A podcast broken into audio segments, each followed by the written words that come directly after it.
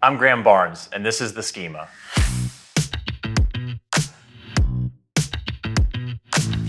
In this episode, I'll be chatting with Scott Kent about healthcare consolidation, how to get it right, why it's taking place, and how it will deliver better healthcare outcomes for patients. Scott, thanks for being with us today. Before we jump in, maybe tell us a little bit about yourself and your role and about North Shore. So I'm Senior Vice President of the Clinically Integrated Network for North Shore University Edward Elmhurst Health System, a mouthful. Yeah. So I'm working for an organization that has had a number of mergers in the past three years. Uh, legacy North Shore University Health System along Lake Michigan on the northern Mhm. suburbs of Chicago merged uh, three years ago with Swedish Hospital, an independent hospital on the north side of the city. A year later, Northwest Community Hospital, another independent hospital in the northwest suburbs. And then just this past January with Edward Elmhurst, a two hospital system plus a behavioral health hospital in the western suburbs. So it's really become one of the largest health systems in the Chicago metropolitan area. And it's a really interesting time and very exciting time to be at the organization as this new health system is really forming and coming together.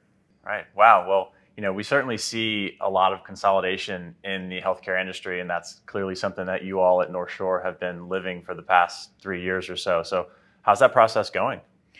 Uh, it- it's a lot of work and it's a lot of culture change. And as you can imagine, since there was a merger for each of the past three years, one merger integration work starts, followed by another, and the integration work changes, and then again a, a third time. And so there's a lot of re uh, imagining of what it means to be one health system currently as the new culture and the new healthcare system is being formed. Yeah, absolutely. You clearly have a lot of experience, you know, consolidating health systems, but you know, mergers can be really tough, and many leaders struggle to actually get buy-in from you know the folks at the legacy organizations that they're merging with. So, I guess as broader consolidation continues to occur in the market, what are the critical steps that healthcare leaders need to take in order to you know ensure that they're able to achieve a successful integration? Where do you start? Very interesting question. And I will say it's a lesson that I learned over and over again in my career. And I'm uh, relearning it yet once again. And it's the power of personal connections.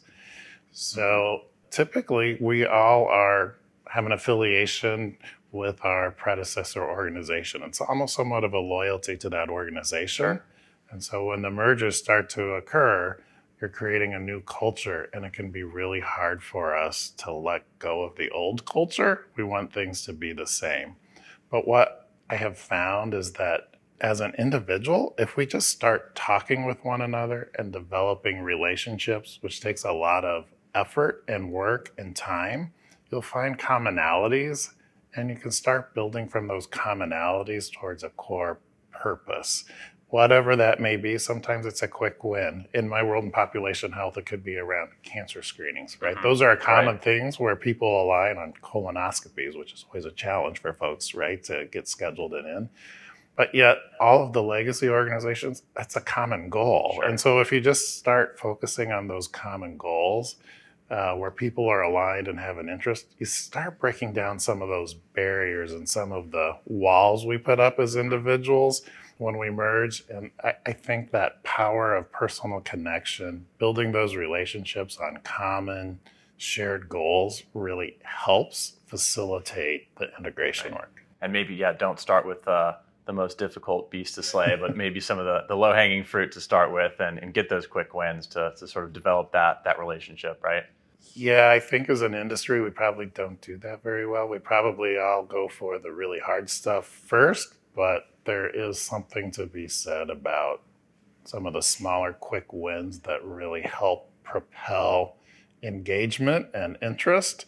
And then it's a little bit easier to start working on the bigger things if you have So, some May- maybe wins. moving into one of those bigger things more challenging i think it is clearly important from a fundamental perspective to you know get the, the governance strategy aligned correctly when thinking about you know bringing together a handful of legacy systems as you all have. So what have you found to be a successful approach to establishing a new merged governance structure that is inclusive of voices across you know the mm-hmm. various organizations that you're trying to bring together and push towards one common goal?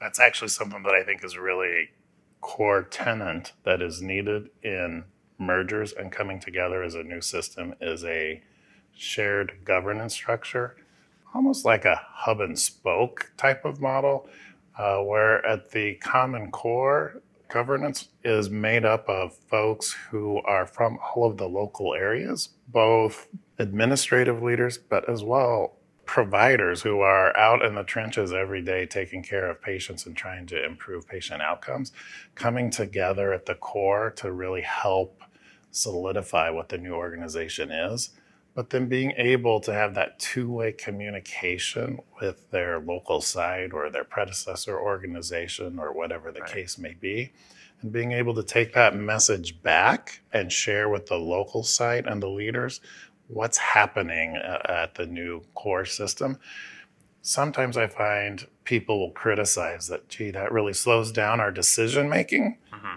which it can but yet at the same time i've found a very successful model where we present issues and have conversations at the central level. And then we ask to have uh, the individuals take that back to their local site and have the conversation and gather input uh, and questions that come up from the local site and then bring it back to the core for decision making. And I found it really helps folks feel like they have an ownership in how the new organization is being formed and the decisions that are being made and folks understand that oh gee there's a voice for our, our predecessor organization or the local site being part of the new organization. It's not necessarily just one organization coming in taking over but it's really being inclusive of everyone at all sites and building that shared governance structure to help propel the organization forward on their strategies. Right. So yeah, it's something that you know maybe it adds a little bit of time to the process, but when the stakes are very high, as they are in, in many you know health system acquisitions and merges yep. and consolidation, I think it's really critical that you, you take that time and be really thoughtful and, and get it right. And I think also you know in that vein, change management is also you know obviously critical to a successful transition you know ensuring that the new organization is able to harness all the strengths and benefit from the newfound scale but also while mitigating like organizational risk in that process. So, what change management practices, processes have, have you found to be valuable to leading, you know, a, a group of organizations through this type of transition? I think it's actually a combination of what we just talked about, which is building those personal relationships across the organization and the shared governance, which results in spending a lot of time together and getting to know the organization as a whole so, uh, actually, something that has just occurred as a result of all of our mergers is around the concept of skilled nursing utilization. Mm-hmm. So, we have found through all of these conversations in our sh- shared governance model that one part of our organization, really precipitated by the pandemic, was around really examining every patient that was potentially going to be discharged to a skilled nursing facility I'm pulling together a multidisciplinary team to talk about that and what the alternatives were. And it's become very hardwired in our organization for that legacy uh, part of pre merger institution. Mm-hmm. And we're now scaling that across the entire organization and expanding that model. At the same time, another part of our organization had developed a really great nurse practitioner model being located within the skilled nursing facility to help manage the length of stay. And that was just at one of our organizations. We're now taking that concept and attempting to scale it again across the full organization. So we're taking really two best practices uh, and pulling that together in one skilled nursing utilization program, if you will, and scaling it. And I don't know as though we would have been able to accomplish that as quickly or as effectively if we hadn't had the shared governance and building all those personal relationships where individuals say, Oh, wow, you know what? I'm really interested in managing length of stay and SNFs as well. Right. Tell us yeah. how you did that, right? And it's building that relationship that has propelled it. Even though, again, it takes a little bit of time to put all the pieces together to get buy-in from all the local sites, but those conversations really helped create alignment. Say this is what we want to do as our new organization. Yeah, I think those are great examples of how you know you can really benefit from the scale and by identifying and, and leveraging and, and, scaling best practices that maybe were operating within one of the legacy systems and have applicability to the whole system and can really help to sort of accelerate improvement of processes and, and hopefully at the end of the day, you know, patient outcomes. So you all, you know, like most of our customers, like you all, operate within the clinical integration, population health, value-based care sort of vertical or organization within the broader health system. Mm-hmm. So, how are those specific kinds of initiatives and the goal to advance those initiatives considered throughout the overarching merging and acquisition strategy of a broader health system? So, I have found through many of the pre merger discussions and why organizations want to merge, not only in this role, but in previous roles at other organizations I served that actually coming together on population health and developing developing a CIN that is essentially focused on the quadruple aim is really one of the primary drivers of why organizations want to merge. I think there's really a keen understanding amongst leadership it's hard to argue. Why would anyone want to argue about trying to improve patient outcomes right. and the patient experience, which we know is so key these days, especially with competition? And we are all aware of the burdens placed on physician every day and all the work they have to do. So improving the physician experience, those to me seem to be really the common driver behind a lot of the health system mergers and the reasons why. Mm-hmm. So you, you mentioned patient experience. So how do you you know, in the context of bringing legacy organizations that each had their own brand in their specific, you know, markets or regions, how do you keep patient experience sort of at the center of, you know, your thinking when trying to pull together, you know, a successful integration of those health systems and really consolidating around one brand and one sort of cohesive patient experience strategy? That seems like it's something that will probably be pretty challenging in that whole process. It is, and I would say you're probably getting a little more into the branding and communications and marketing area, but it's really helping patients develop a relationship with their providers and having that provider help work with that patient to understand the benefits of gee, you're in the system and I am on staff at so and so. So if you go to that hospital, I can see what happens to you and I know more what's happening with your care and I can help you then once you're discharged because I have access to more data to help sure. you navigate and mm-hmm. build more of that relationship between the providers and the patient. And I think that's a great example where the clinical integration achieved through consolidation is actually like a, a, huge value add for the system, but also can really be articulated as a value add to the patient. Yep. Um, you know, which, which, you know is obviously a, a, huge net benefit. So I think we, you know, we've kind of discussed some of the value drivers or you know reasons why you know you can benefit from scale throughout consolidation. But what are the challenges to delivering high value coordinated care? Uh, presented by operating, you know, a large, recently consolidated health system? Uh, but yeah, that's a really very relevant question for organizations that are going through mergers because, uh, so for example, in my organization, we uh, are an Epic shop, but we have three different instances of Epic. Right. And we have three different financial and general ledger accounting systems.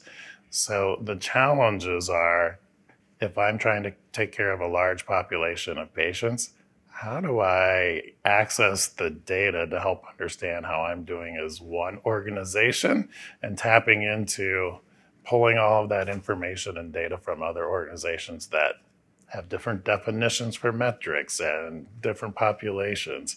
So those are really some of the initial work that we try to do is to align on metric definitions and how we pull data and arriving at commonalities. Yeah, Now, talking about the uh, challenges of managing that data integration to create a unified system of data across, you know, all the enterprise, you know, that's probably a 30 minute conversation for, for another day, you know, going through all those challenges. You know, I, I, am curious though, like when an merged organization comes together, particularly in the value based care, pop health space, each of those legacy organizations probably has a distinct appetite for and experience managing risk. And you know, that's something that you all do and have done for a long time. So I'm curious when thinking about risk strategy for the combined organization, How do you find the right balance when working through things like value-based contracting? Are you you know looking to the organization that's been most progressive or aggressive and sort of taking on risk or is there a need to maybe scale that back a bit for you know risk mitigation strategy like how do you guys think through that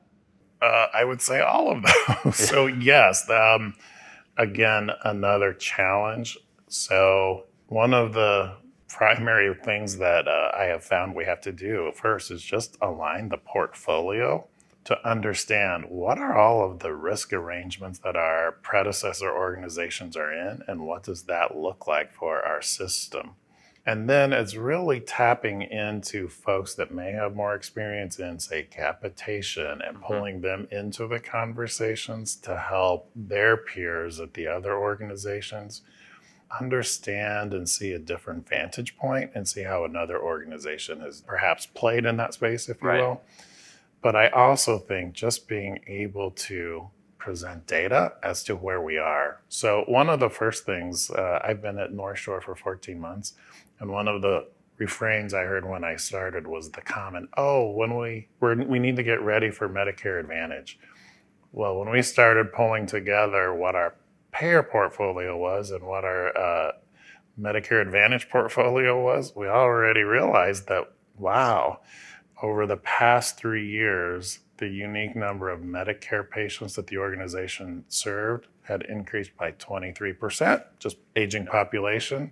But when we peeled that back, there was a 71% growth in Medicare Advantage. And so we kind of quickly answered that question about how do we get ready for Medicare Advantage to we're already in Medicaid. Right. so we now have to pivot to manage what we already have, which creates a sense of urgency mm-hmm. to help make some of those changes and learn more about how other predecessor organizations have managed risk and a different way of thinking as they move forward as one organization. I guess it's just another example where you're able to take lessons learned from the individual organizations and you know if you all have had a great experience by you know managing you know MSSP risk or something and then that can be brought into the broader organization or if one legacy system has done really well and you know capitated commercial agreements, for example, then you know you're just able to leverage those best practices and then hopefully be able to scale them exactly. across the broader organization. Yep. I guess you know that maybe tease up a question. How do you think through? You know, we've talked about how you're identifying best practices by you know looking at successes from legacy organizations. How do you think through the process of then trying to scale those changes across you know a huge system that's recently been consolidated? So, my experience, I have found uh, that more or less folks who are in population health, we, we all kind of speak the same language, yeah. and where our language is a little different than the rest of the health system. So we tend yes. to have a bond. At the same time, it's pretty easy for folks to see wow, we're managing XYZ contract and there's a lot of administrative components to it. And when we come together, we're doing it three times over. Right. and so folks quickly say, why are we doing that? Like, it makes a lot of sense for us to just do it one time, even though we may have to do it for three different organizations. But that allows us to tap into the resources that exist and maybe manage that contract a little more robustly than we have. But then we have other resources now that are available to help us expand in other areas. And I have found in the past that smaller organizations and merge into larger organizations. At the smaller organizations, people wear many hats and they have a lot of things to do. And when they have an opportunity to really get in and manage one function and to really expand it, they find it personally rewarding. So there's kind of a natural, like, oh, wow, I would really like to be able to expand care management to what my vision had been. And when you, we have the larger organization, pulling those resources together gives us that opportunity to do that. And I, people find that rewarding. Yeah. So, one of those examples actually is how we've hired Arcadia for our value based care services that will Absolutely. go live on January 1st and helping us from three predecessor different organizations come together as one. It's a lot of work for us to go live. You're doing a great job of being patient with us as we uh, yeah. attempt to go live, but that's going to give us this great opportunity to have one Arcadia vendor to help us with that and then it's freeing up resources that I'm able to use in other ways around physician engagement and thinking about patient experience, for example, and ways that we can work with our providers in improving really all of the care that we're providing. Yeah, no, it's it's really a really exciting time to be at North Shore and to be working with you all. I mean, I think you, you all have become one of the largest, you know, health systems in the Northeast Illinois, Chicago market. So yeah, it's definitely a great privilege for us to be able to work with you guys.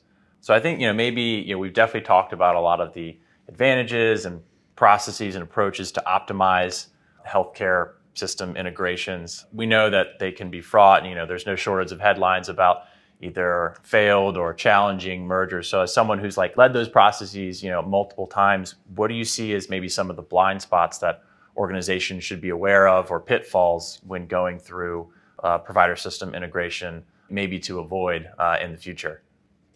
That's a tough question. I have a personal bias that we could do a much better job of preparing our leaders and the folks who are working at our organization for what is like life after the merger happens. Right. So we spend a lot of time when we're thinking about merging with another organization and putting a lot of effort into making that merger happen, the dating, if you will. Yes. and then we get to the wedding reception and we have a big celebration, right? And everybody celebrates that we made the merger happen.